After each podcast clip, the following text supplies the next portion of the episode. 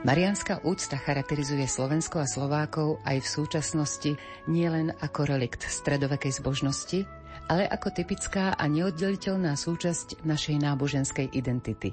Nikde inde v Európe či vo svete nenájdeme na takom malom území toľko mariánskych pútnických miest, kostolov a kaplniek, ktoré sú zasvetené Panne Márii. V súčasnosti máme na Slovensku zasvetených Panne Márii tisícsedemstošesťdesiatdva kostolov a kaplniek. Mariánske patrocínia boli a sú suverénne najrozšírenejšie medzi patrocíniami na Slovensku. Kam až siaha mariánska úcta Slovákov? Kde sú korene úcty k sedembolestnej Panne Márii? Sme jediná krajina na svete, ktorá má za patronku sedembolestnú Pannu Máriu.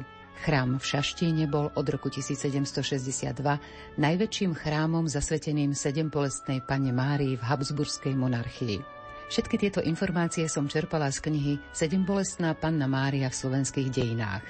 Jej autorom je historik profesor Robert Lec, vedúci katedry histórie na Pedagogickej fakulte Univerzity Komenského v Bratislave. Kardinál Jozef Tomko o knihe povedal: Mňa veľmi potešilo, som sa dostal ku knihe Roberta Leca. To je história pobožnosti k sedembolestnej. Ľudia, to si prečítajte, stojí to za to. V knihe nájdete všetky kľúčové dokumenty týkajúce sa sedembolestnej. Vyhlásenie Panny Márie Sedembolestnej za patronku Slovenska z roku tisícdeväťstodvadsaťsedem, obetovanie sa slovenského národa Sedembolestnej Panne Márii patronke slovenskej krajiny z roku tisícdeväťstoštyridsaťsedem, vyhlásenie Šaštínskeho chrámu za baziliku Minor z roku tisícdeväťstošesťdesiatštyri i dekret o vyhlásení roka Sedembolestnej Panny Márie. Autor čerpal z množstva prameňov a literatúry. V obrazovej prílohe nájdete napríklad i pútnickú zástavu s obrazom Sedembolestnej z roku tisícdeväťstodvadsaťsedem, vyzdobenú ľudovými výšivkami typickými pre jednotlivé regióny Slovenska, ju darovali slovenskí pútnici bazilike vo Velehrade. Práve tam prvý raz v histórii zazneli invokácie v litániách Sedembolestná Panna Mária, patronka Slovákov, oroduj za nás. Vážení poslucháči, v nasledujúcich chvíľach budeme v knihe Sedembolestná Panna Mária v slovenských dejinách listovať spolu s jej autorom, historikom profesorom Robertom Lecom. I piesne vo výbere hudobnej redaktorky Diany Rauchovej umocňujú i potvrdzujú hlbokú mariánsku úctu nášho národa. Na príprave relácie spolupracoval i zvukový majster Marek Rimóci. Spolu s nimi vám príjemné sviatočné chvíle pri počúvaní relácie Sedembolestná Panna Mária v slovenských dejinách želá Anna Božková.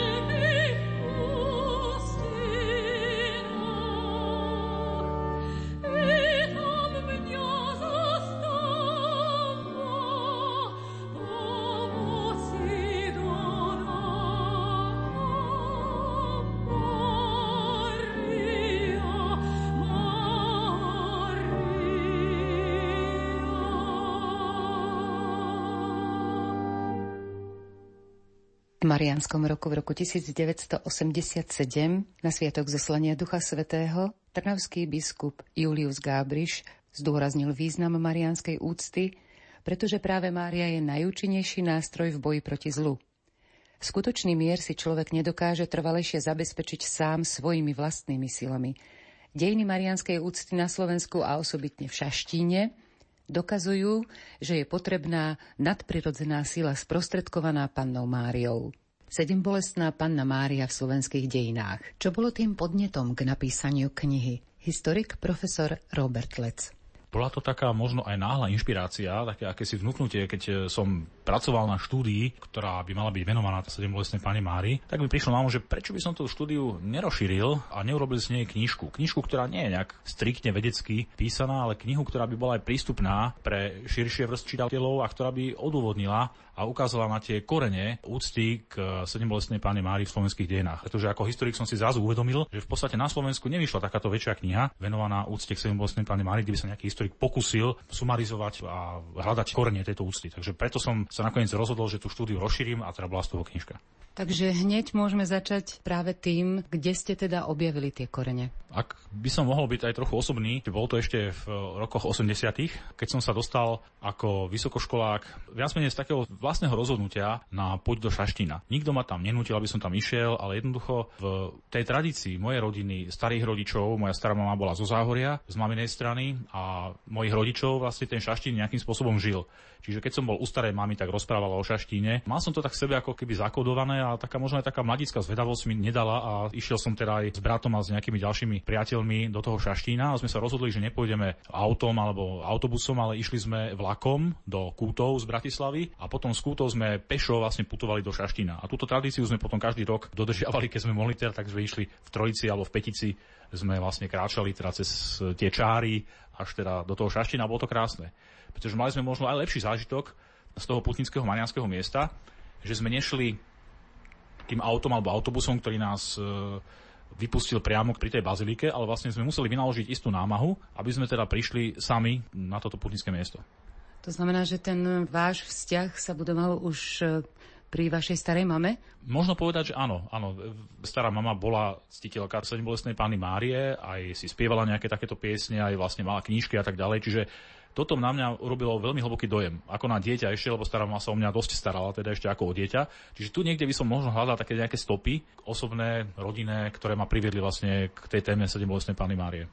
A pamätáte si vtedy, keď ste tam prišli, ako ste reagovali? Čo ma tak ako upútalo, bola jednak veľkosť tohoto chrámu šaštínskeho, obrovskej baziliky a veľmi sa mi páčili spevy, ktoré tu zaznievali. Bola tá staršia generácia, ktorá dodržiavala tieto spevy a tie nekonečné dlhé putnické piesne a to ma tak ako upútalo, že keď sa stále v podstate vracali v tej invokácii k Panne Márii a prosili ju a tak ďalej, to bol taký zaujímavý, vrúcný spev týchto starších žien, mužov a tak ďalej, takže som jednoducho sa ocitol ako keby v akomsi inom svete a vnímal som to teda ako niečo úplne špecifické a originálne a krásne. To, čo najviac vnímam aj v rozhovoroch s pútnikmi v Šaštíne, obrovskú úctu k sedembolestnej Panne Márii, ale mnoho ľudí na Slovensku pozná Šaštín v spojení s Angelou Bakičovou a s prvým zázrakom, ale ako sa k nám dostala sedembolestná? Prečo my Slováci máme sedembolestnú? Tá úcta k sedembolestnej Panne Márii je súčasťou mariánskej úcty, ktorá sa tu uchovala ešte z čias Veľkomoravskej ríše. Čiže išiel by som až takto do hĺbky, pretože to s tým naozaj veľmi hlboko súvisí. To znamená, že keby to nebola všeobecná mariánska úcta, tak nikdy by sa nevyvinula ani úcta k sedembolestnej Panne Márii. Úcta k sedembolestnej Panne Márie sa naštepila teda na tú všeobecnú mariánsku úctu, ktorá už na Slovensku staročia existovala. Po piesni sa dozviete, prečo práve k sedembolestnej Panne Márii vznikla u nás taká hlboká úcta.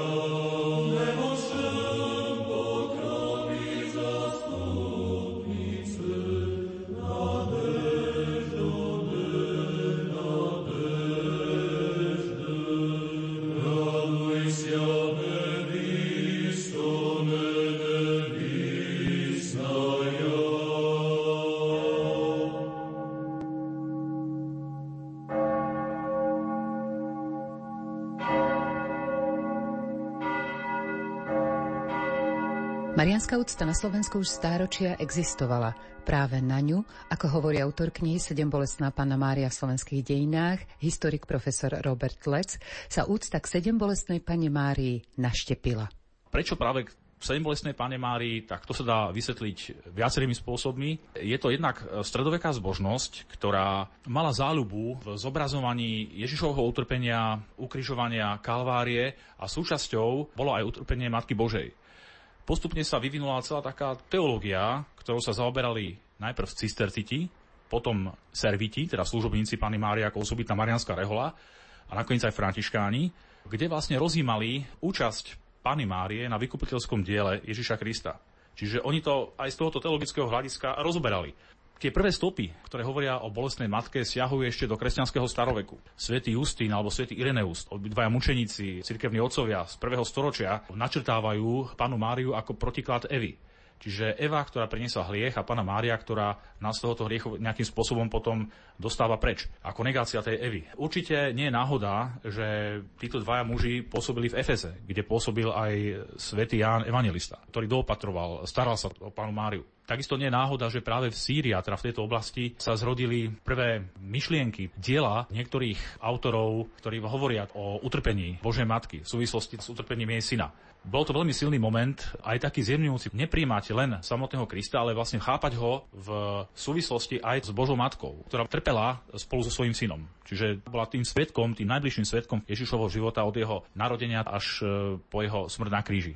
A samozrejme potom aj zmrtvý stania. To muselo byť nespočetné množstvo kníh, ktoré museli prejsť vašimi rukami, aby ste všetky tieto informácie zosúladili. Určite veľké množstvo literatúry tu je, ale musí tu byť veľký záujem, lebo vnímajme túto publikáciu ako prvú lastovičku a ja som presvedčený, že sa nájdú aj ďalší historici, ktorí budú kráčať v týchto stopách a že by sa možno mohol vytvoriť aj nejaký tím historikov, ktorý by systematickejšie sa zaoberal úctou k bolestnej Matke Božej, k Sedem bolestnej Panne Márii v našich dejinách, pretože ja som len načrtol v tejto knihe jednu obrovskú tému.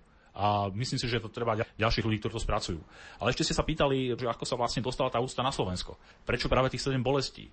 Tých sedem bolestí v podstate je symbolické číslo. Je to obraz, ktorý hovorí o plnosti tých bolestí Božej Matky, ktoré v podstate zažívala.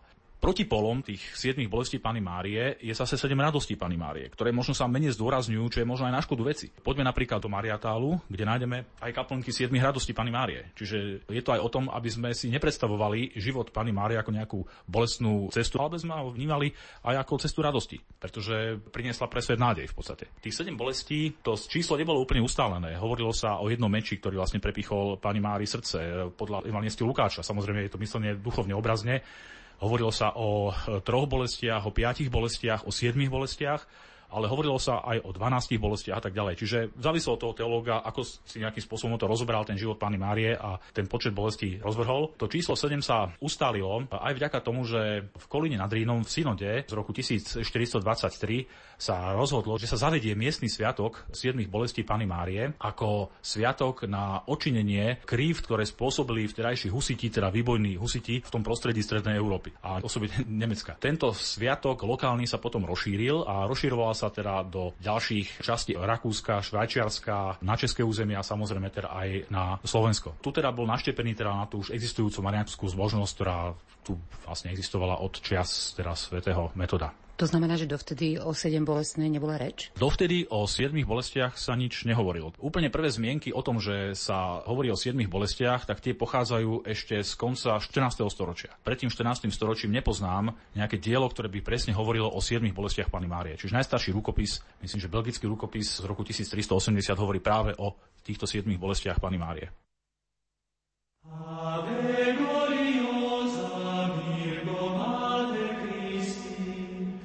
Ave speciosa Christum genuisti,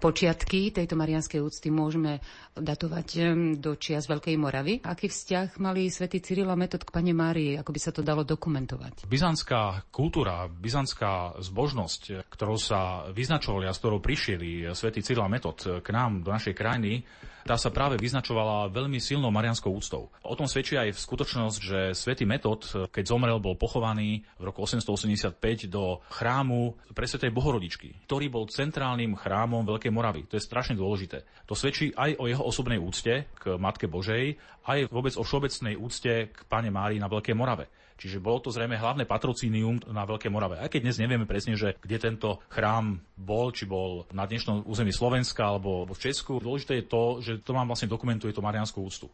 A ešte by som išiel hĺbšie do histórie a vrátil sa možno až ku kniežaťovi Pribinovi. Určite ho poznáme aj z učebníc dejepisu a vieme, že hovorí sa o Pribinovom kostolíku, že teda v roku osemsto dvadsaťosem arcibiskup Adalram posvetil tento kostolík v Nitre, ktorý je vlastne prvým kresťanským kostolom písomne doloženým na našom území, ale nebolo to mariánske patrocínium. Pribina, keď bol vyhnaný z Nitry Mojmírom, moravským kniežaťom, tak vo svojom novom sídle v Blatnohrade v roku osemsto päťdesiat nechal postavať aj potom posvetiť kostol k cti Panny Márie. Čiže toto je prvá zmienka v podstate o mariánskom patrocíniu vôbec v slovenských dejinách, aj keď nie na slovenskom území. Predpokladám, že Pribina nie náhodou si vybral práve toto patrocínium a chcel ho teda mať nejakým spôsobom v tom Blatnohrade. Čiže možno, že už aj tá cyrilometodská misia tu narazila na niečo mariánske, čo potom ešte ďalej rozvinula a privítala. Ako sa teda u nás potom na Slovensku ujala? Na Slovensku šírili úctu k bolestnej Matky Božej, rád františkánov. Oni boli veľmi blízko vtedajšiemu slovenskému ľudu, poznali jeho starosti, sami boli títo ľudia, títo reholníci, pochádzali z tých ľudových vrstiev,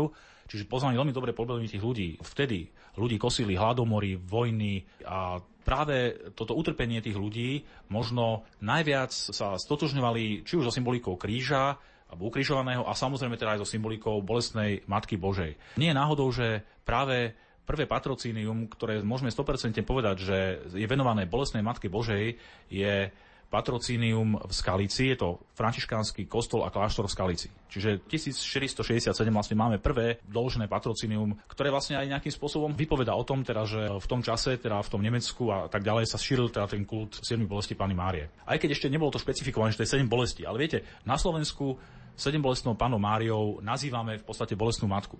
Málo kde vo svete sa hovorí o sedem bolestnej Panny Márie, to je Virgo Maria per dolentes v latinčine. alebo je to Mater Dolorosa a tak ďalej, ale my vlastne pripisujeme bolestnej Matke Božej ten prívlastok sedem bolestná Panna Mária.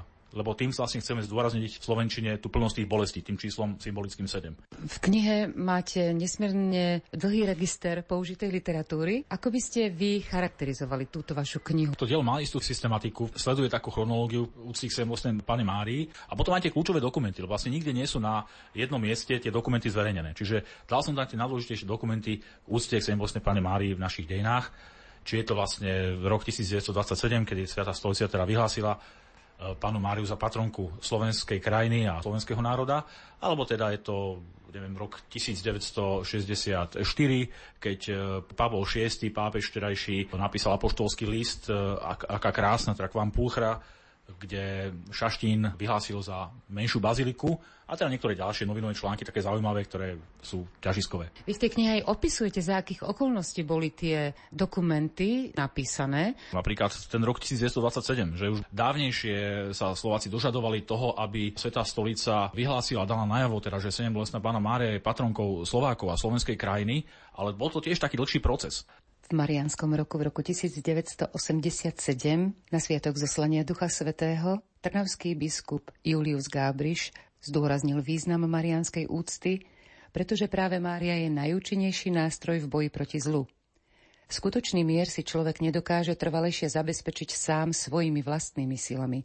Dejiny mariánskej úcty na Slovensku a osobitne v Šaštíne dokazujú, že je potrebná nadprirodzená sila sprostredkovaná Pannou Máriou.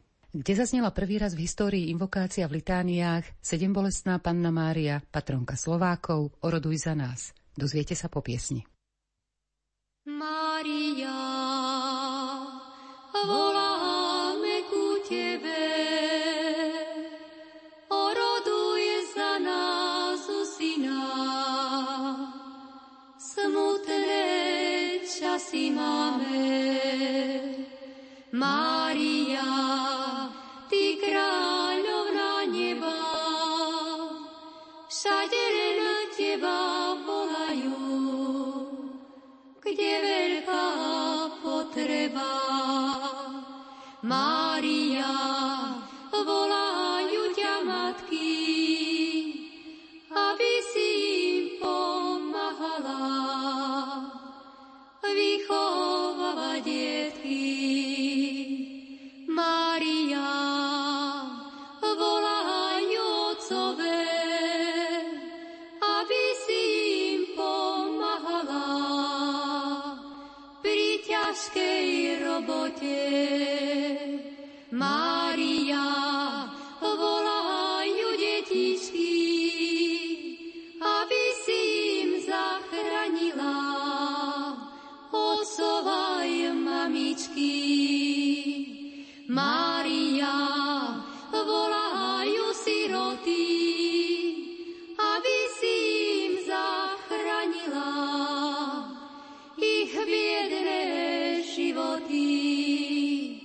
Mária, volajú sestričky, aby si im pomáhala zaniesť ich krížičky. Mária, volajú ťa kňazi, aby si im pomáhala pri Kristovej práci. Mária, volajú hriešnici, aby si ich zastúpila pri súdnej stolici. Mária, voláme pre Boha, aby si nám vyprosila vo svete pokoja. Mária, zhľadni na nás z neba, ktorí sme tu putovali, pozdravili teba.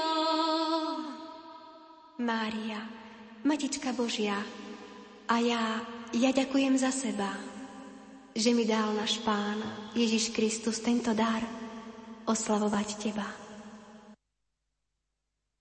Slováci sa dožadovali, aby Svätá stolica dala najavo, že sedembolestná Panna Mária je patronkou Slovákov. Tomu ale predchádzal dlhší proces. Pokračuje autor knihy Sedembolestná Panna Mária v slovenských dejinách, historik profesor Robert Lec. Možno tak trochu aj navzdor, keď bol prijatý sviatok vzťahujúci sa na Uhorsko. Vždy ôsmeho októbra sa každý rok slávil, že teda Panna Mária je patronkou uhorskej krajiny, čiže to je ako veľká pani Uhrov, Magna Domina Hungarorum. Tak Uhorsko sa vlastne chápalo ako Mariánske kráľovstvo. Od svätého Štefana kráľa v podstate, a to, v tom vidím aj istú nadväznosť na tú veľkomoravskú tradíciu, ktorú vlastne zdedili prichádzajúci starí Maďari, tak si toto osvojili a ďalej to rozvíjali.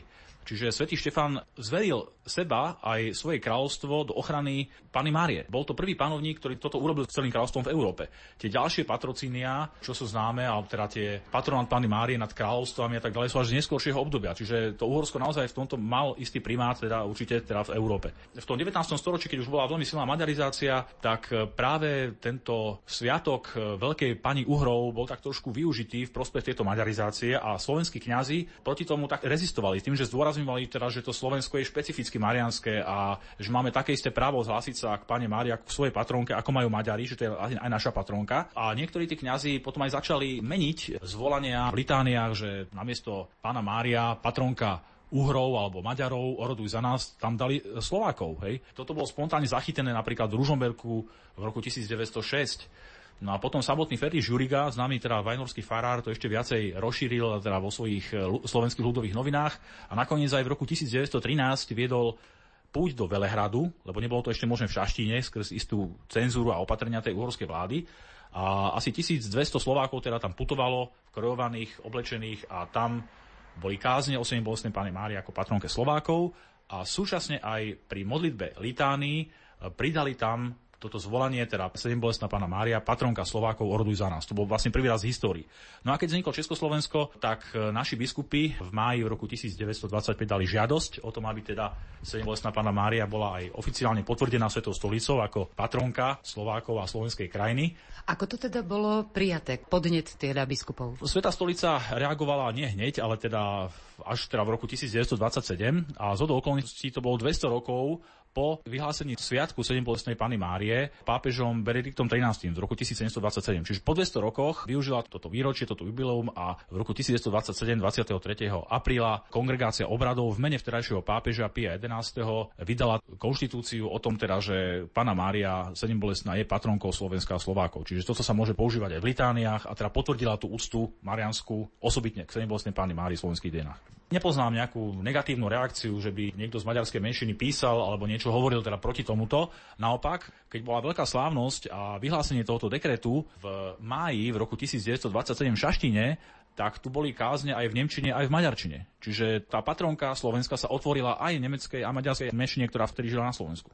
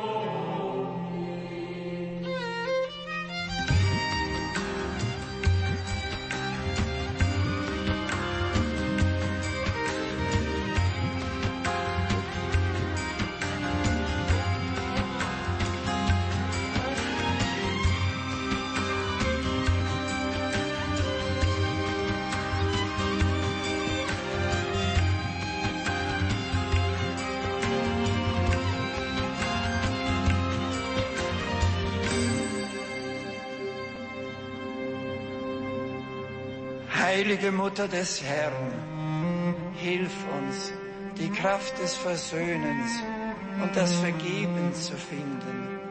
Hilf uns, geduldig und demütig zu werden, aber auch frei und mutig, wie du es in der Stunde des Kreuzes gewesen bist. Du trägst Jesus auf deinen Armen, das segnende Kind, das doch der Herr der Welt ist. So bist du den Segnenden tragend, selbst zum Segen geworden. Segne uns und diese Stadt und dieses Land. Zeige uns, Jesus, die benedeite Frucht deines Leibes. Bitte für uns Sünder, jetzt und in der Stunde unseres Todes. Amen.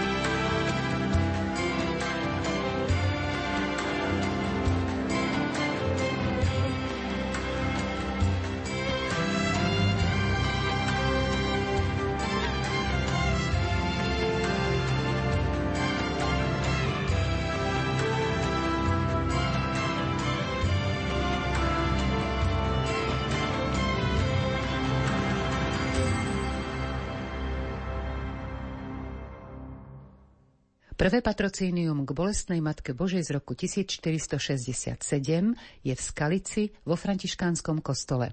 V roku devätnásť trinásť na púti na Velehrad, kde bolo tisícdvesto Slovákov, bola kázeň o sedembolestnej Panne Márii ako patronke Slovákov. I v litániách sa modlili sedembolestná Panna Mária, patronka Slovákov, oroduj za nás, prvý raz v histórii.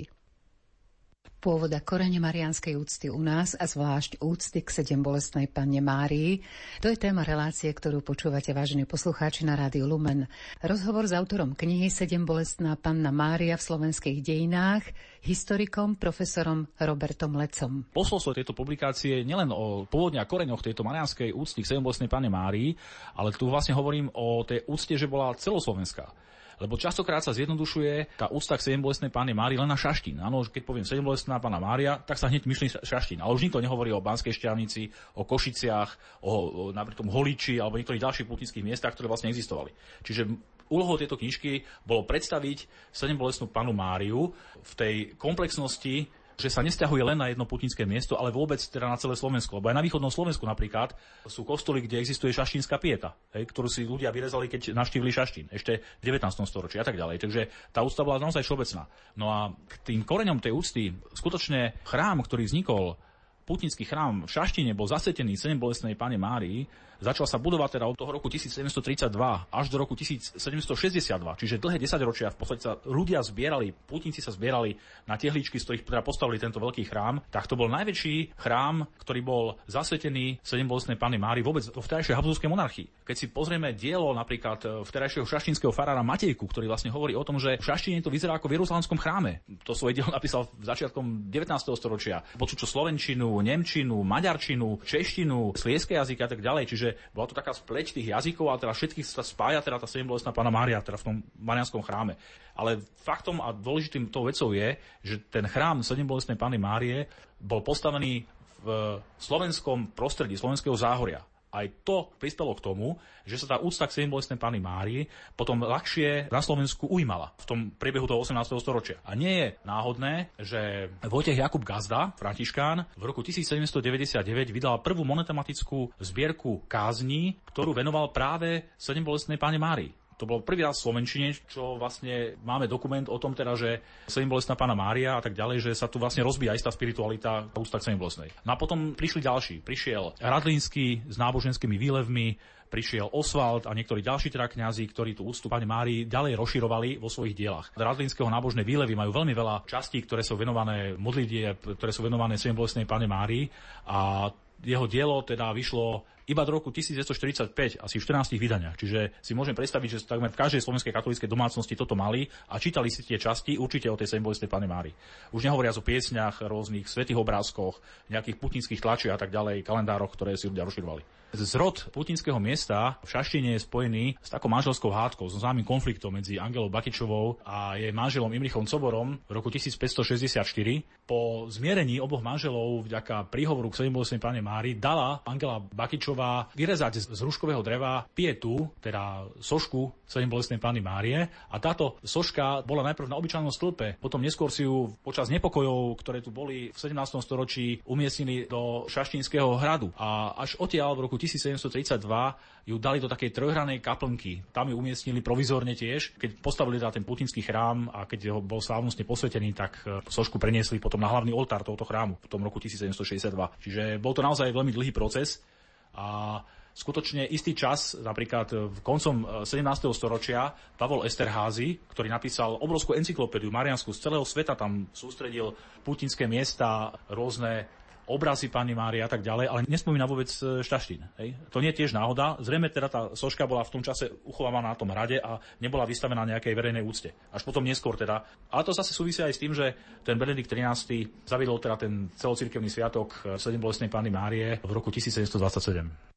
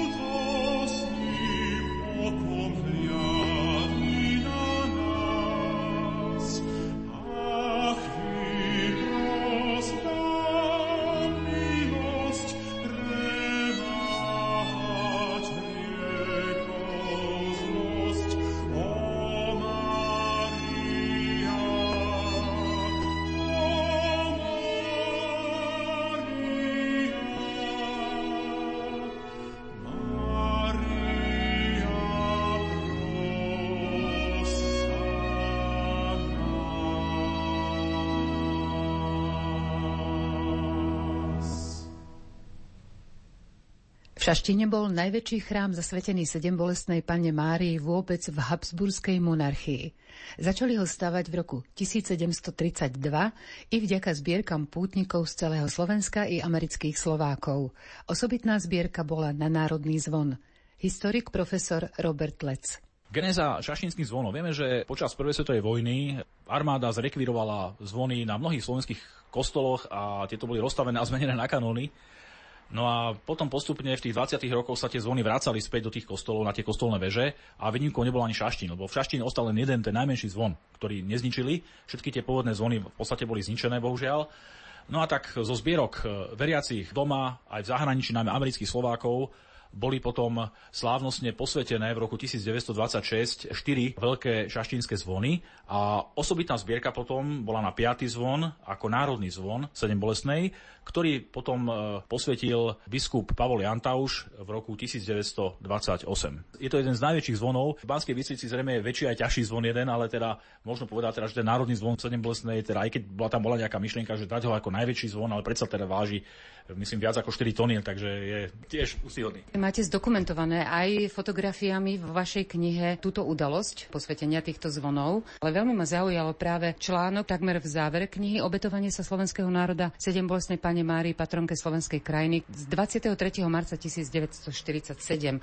Môžem to vnímať aj ako zasvetenie sa? Ja si myslím, že áno, lebo že autor konceptu tohoto textu, biskup banskobystrický Andrej Škrábik, a nebola to náhoda, pretože jednak to bolo to isté výročie od vyhlásenia Panny Márie Sedembolestnej za patronku Slovenska a slovenskej krajiny, čiže uplynulo dvadsať rokov, to je jedna vec.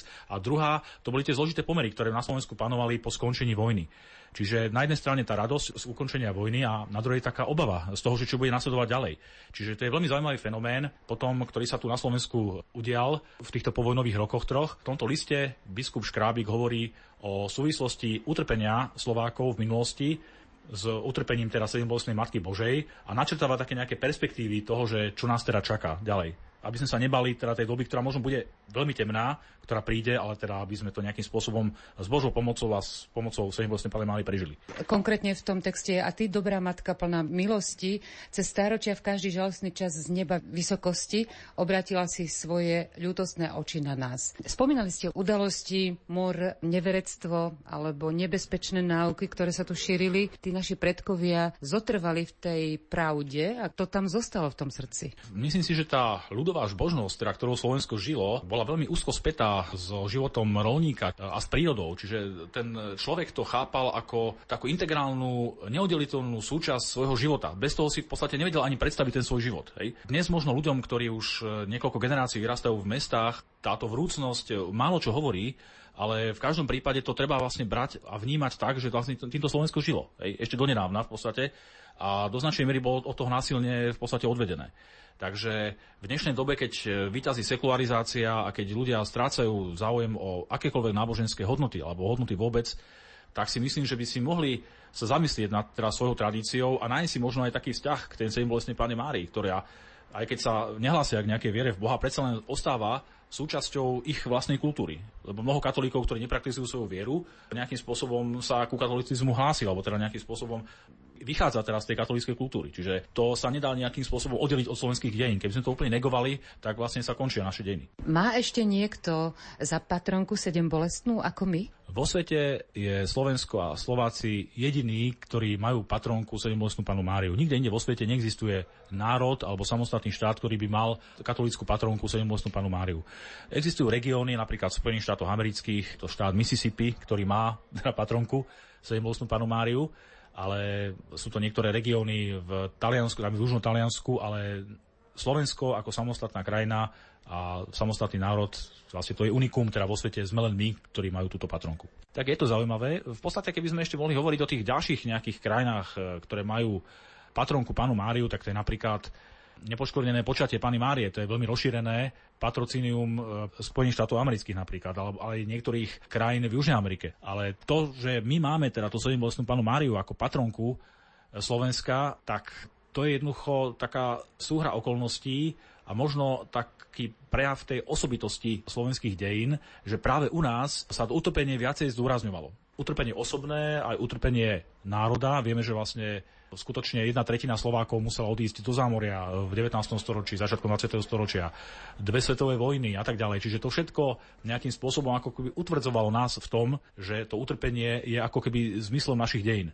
Samozrejme, že to utrpenie musí byť nejakým spôsobom naštepené na nádej, a to je vlastne ten vzťah potom k tej sedembolestnej, ktorá môže byť tou nádejou toho, že to utrpenie má nejaký zmysel. Teda tým im bola blízka. Práve tým očistným kúpelom utrpenia sa im stávala tá úcta veľmi blízkou.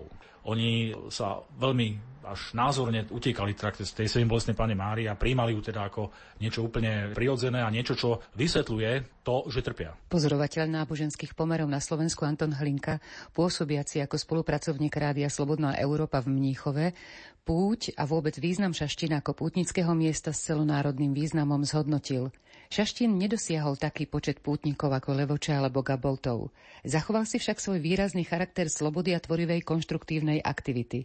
Šaštín sa stáročiami v narastajúcej miere stával symbolom živej kresťanskej viery slovenských katolíkov. Sedembolestná Panna Mária, patronka Slovenska, je a ostáva zárukou nádeje národa.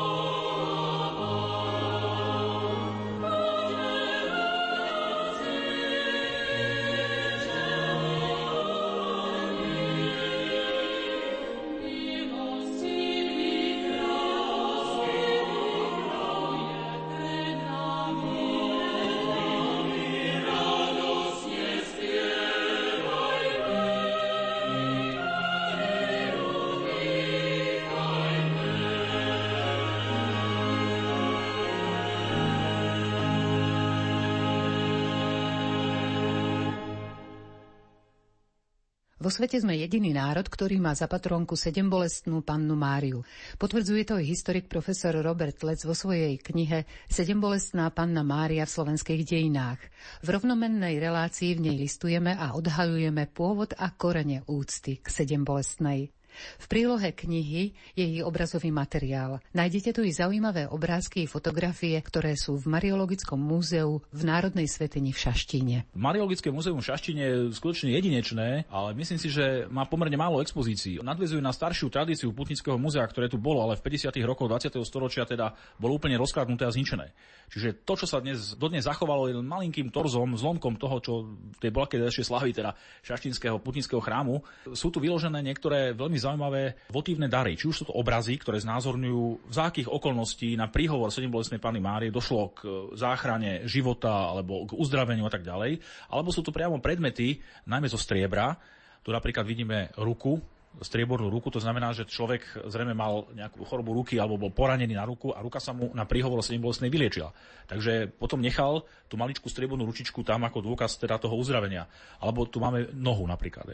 Noha, mohol trpieť chorobou nohy a teda potom, keď sa vyliečil, tak nechal v šaštine ako votívny dar nohu. Alebo tu máme napríklad v tomto obdĺžniku zrak. čiže človek, ktorému sa navrátil zrak. Napríklad Jankovičová kniha, to bolo Paulín, ktorý vydal knihu o Šaštína, ten vlastne o dejinách Šaštína píše na dvadsiatich stranách a niekoľko sto strán venuje týmto zázrakom, ktoré väčšinou teraz sú v tej druhej polovice osemnásteho storočia. Osobitne som sa im nevenoval, je to skôr práca pre možno teológa alebo mariológa, alebo myslím si, že by nebola na škodu, keby z tejto Jankovičovej knihy sa vybrali tieto všetky svedectvá a zázraky, ktoré sú spojené so sedem bolestnou Pannou Máriou, a znovu sa vydali.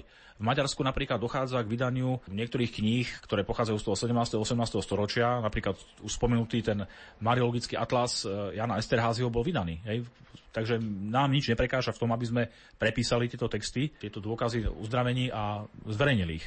Čo ma možno trochu mrzí, tak nie sú vôbec zverejnené, alebo sú málo známe zázraky, alebo teda uzdravenia, za ktorými stojí sedem bolestná Panna Mária v tých ďalších storočiach, v tom devätnástom a možno aj dvadsiatom storočí. Že určite by stalo za to, keby nejaký teológ spracoval všetky tieto svedectvá do nejakej väčšej publikácie. Čo myslíte, keď budú ľudia čítať alebo čítajú túto knihu, čím podľa vás ich môže obohatiť? Samozrejme, nesmierne množstvo informácií, ale čo podľa vás? Čitateľ dostane základný prehľad o tom, ako sa zrodila úcta k sedem bolestnej Panny Márii, kde vlastne treba hľadať korene tejto úcty, ako sa táto úcta na Slovensku vyvíjala, kde sa vlastne zachytila a prečo v podstate dnes je sedem bolestná Panna Mária patronkou Slovenska a Slovákov. To bol vlastne zmysel tej knihy.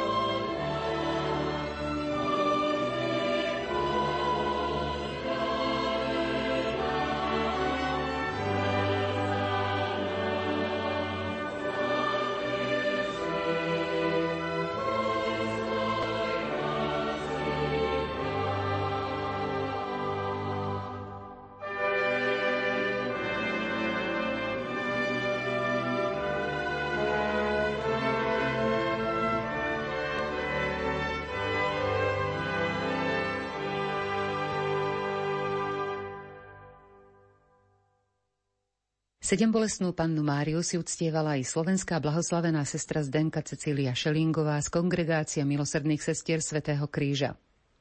V rukopisnej pozostalosti sestry Zdenky sa zachoval notes, do ktorého si vlastnoručne vpisovala modlitby, ktoré ju najviac oslovili.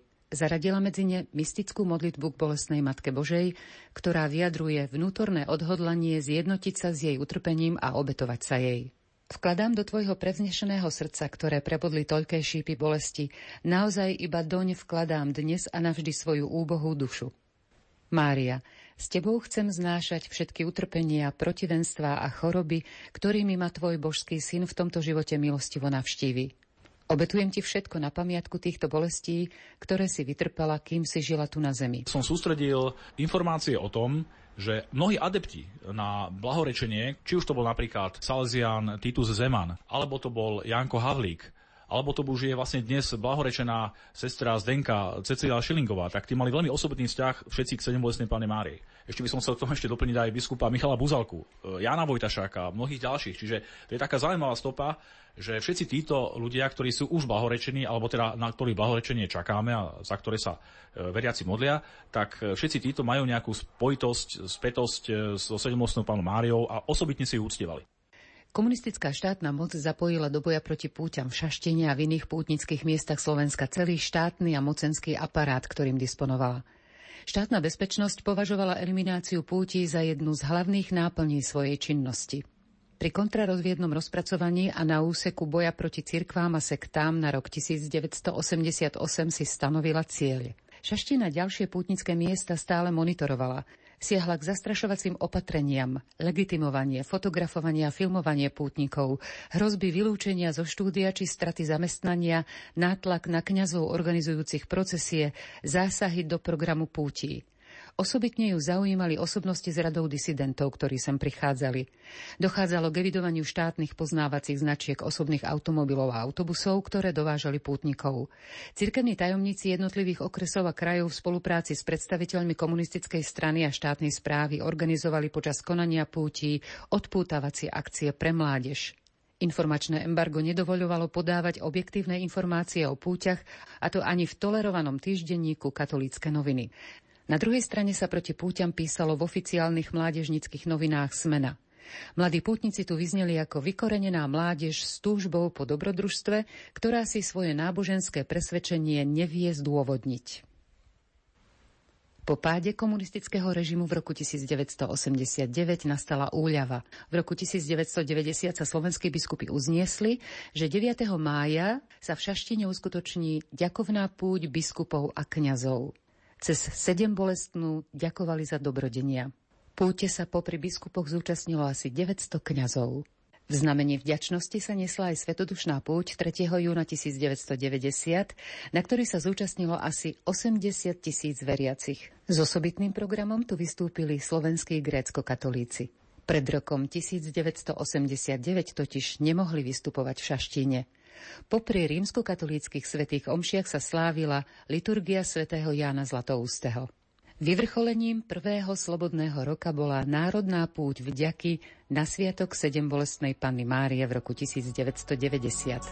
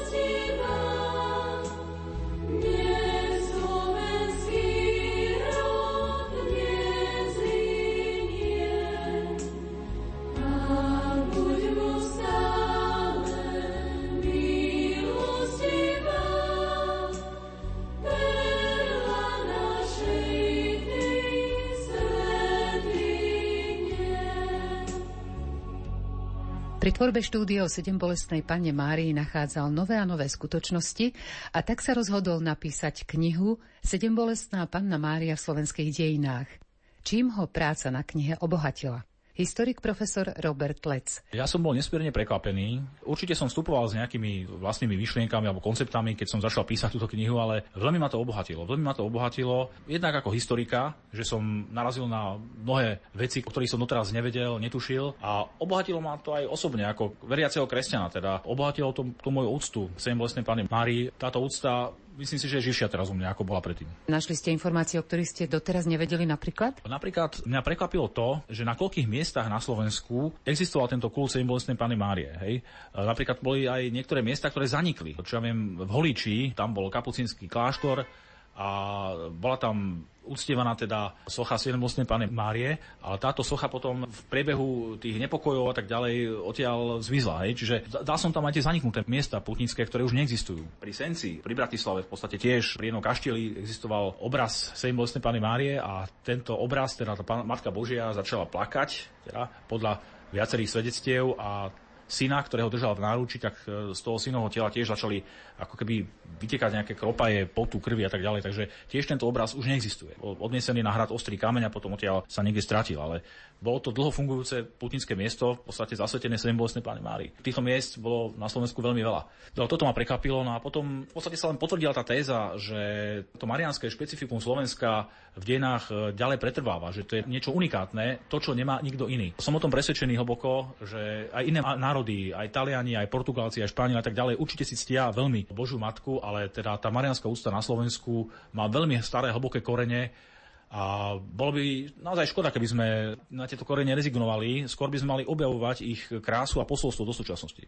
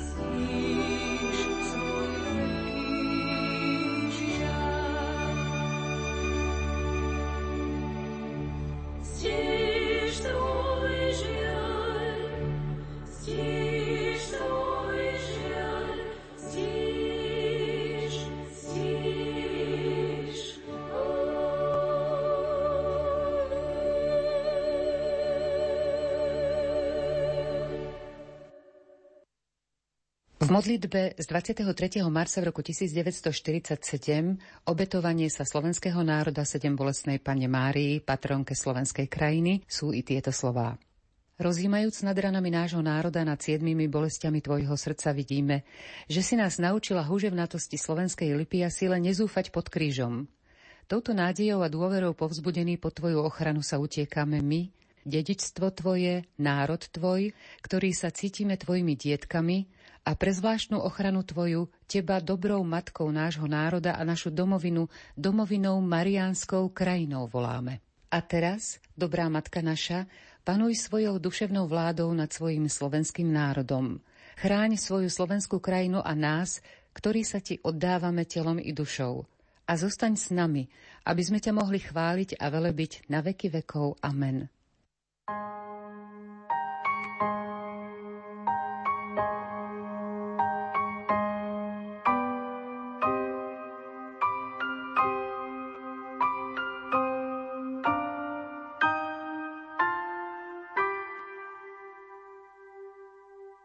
Niet dlaní, do ktorých by si vložil toľko lásky, toľko nehy.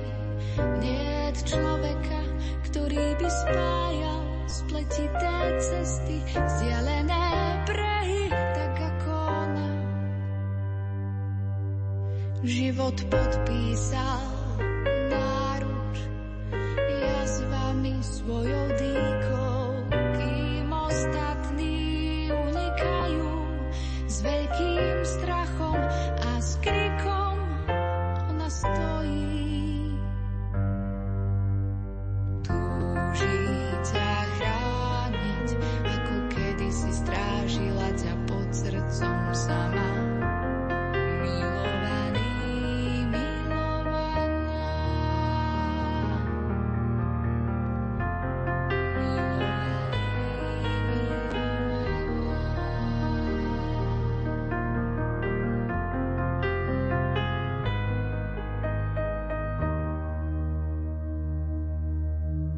Niet slov, ktorými ťa svet zviaže, kým je tu ona, ktorá upokojí. A keď sa ocitneš sám proti sebe, ona jediná je v boji spolu s tebou.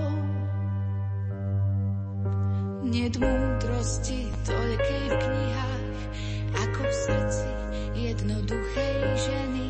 Aj v tvojej samote najlepšie ťa chápe. Ustojí všetky tvoje zmeny, hoci upoja. Túži ťa chrániť, ako kedysi strážila ťa pod srdcom sama.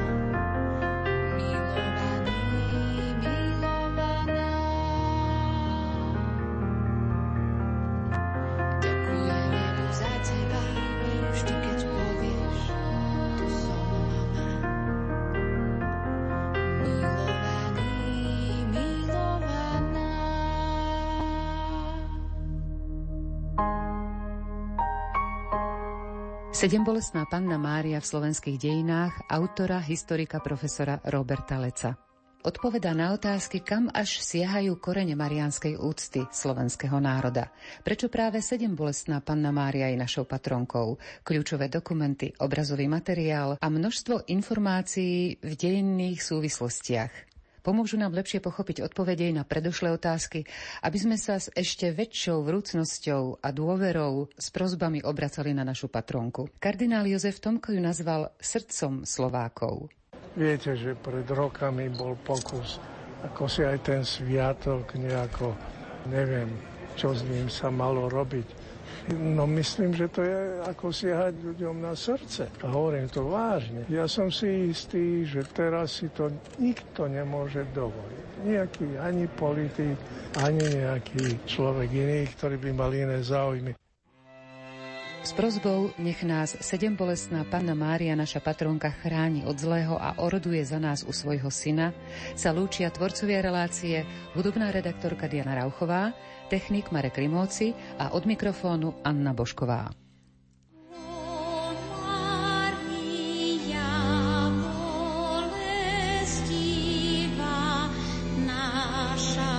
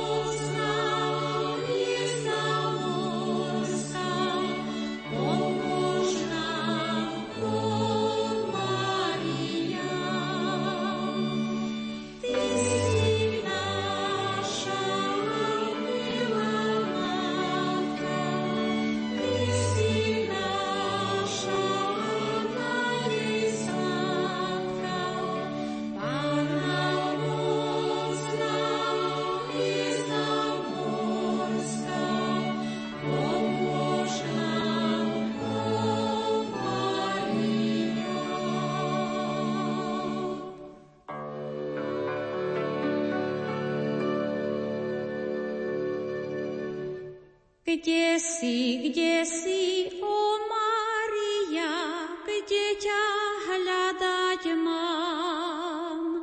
Stratila som milosť Božiu, čo si počať mám? Pôjdem k tebe, Mária, kľaknem si na kolená. Všetko sa ti vyžalujem, matička milá. Nemám ja môjho priateľa na tomto svete, že by mohol ma potešiť v mojej samote. Pôjdem k tebe,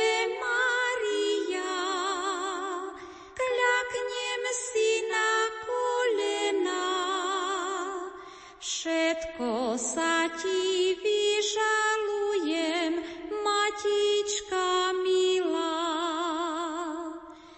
Prosím teba, ó Maria, matička milá, vypros milosť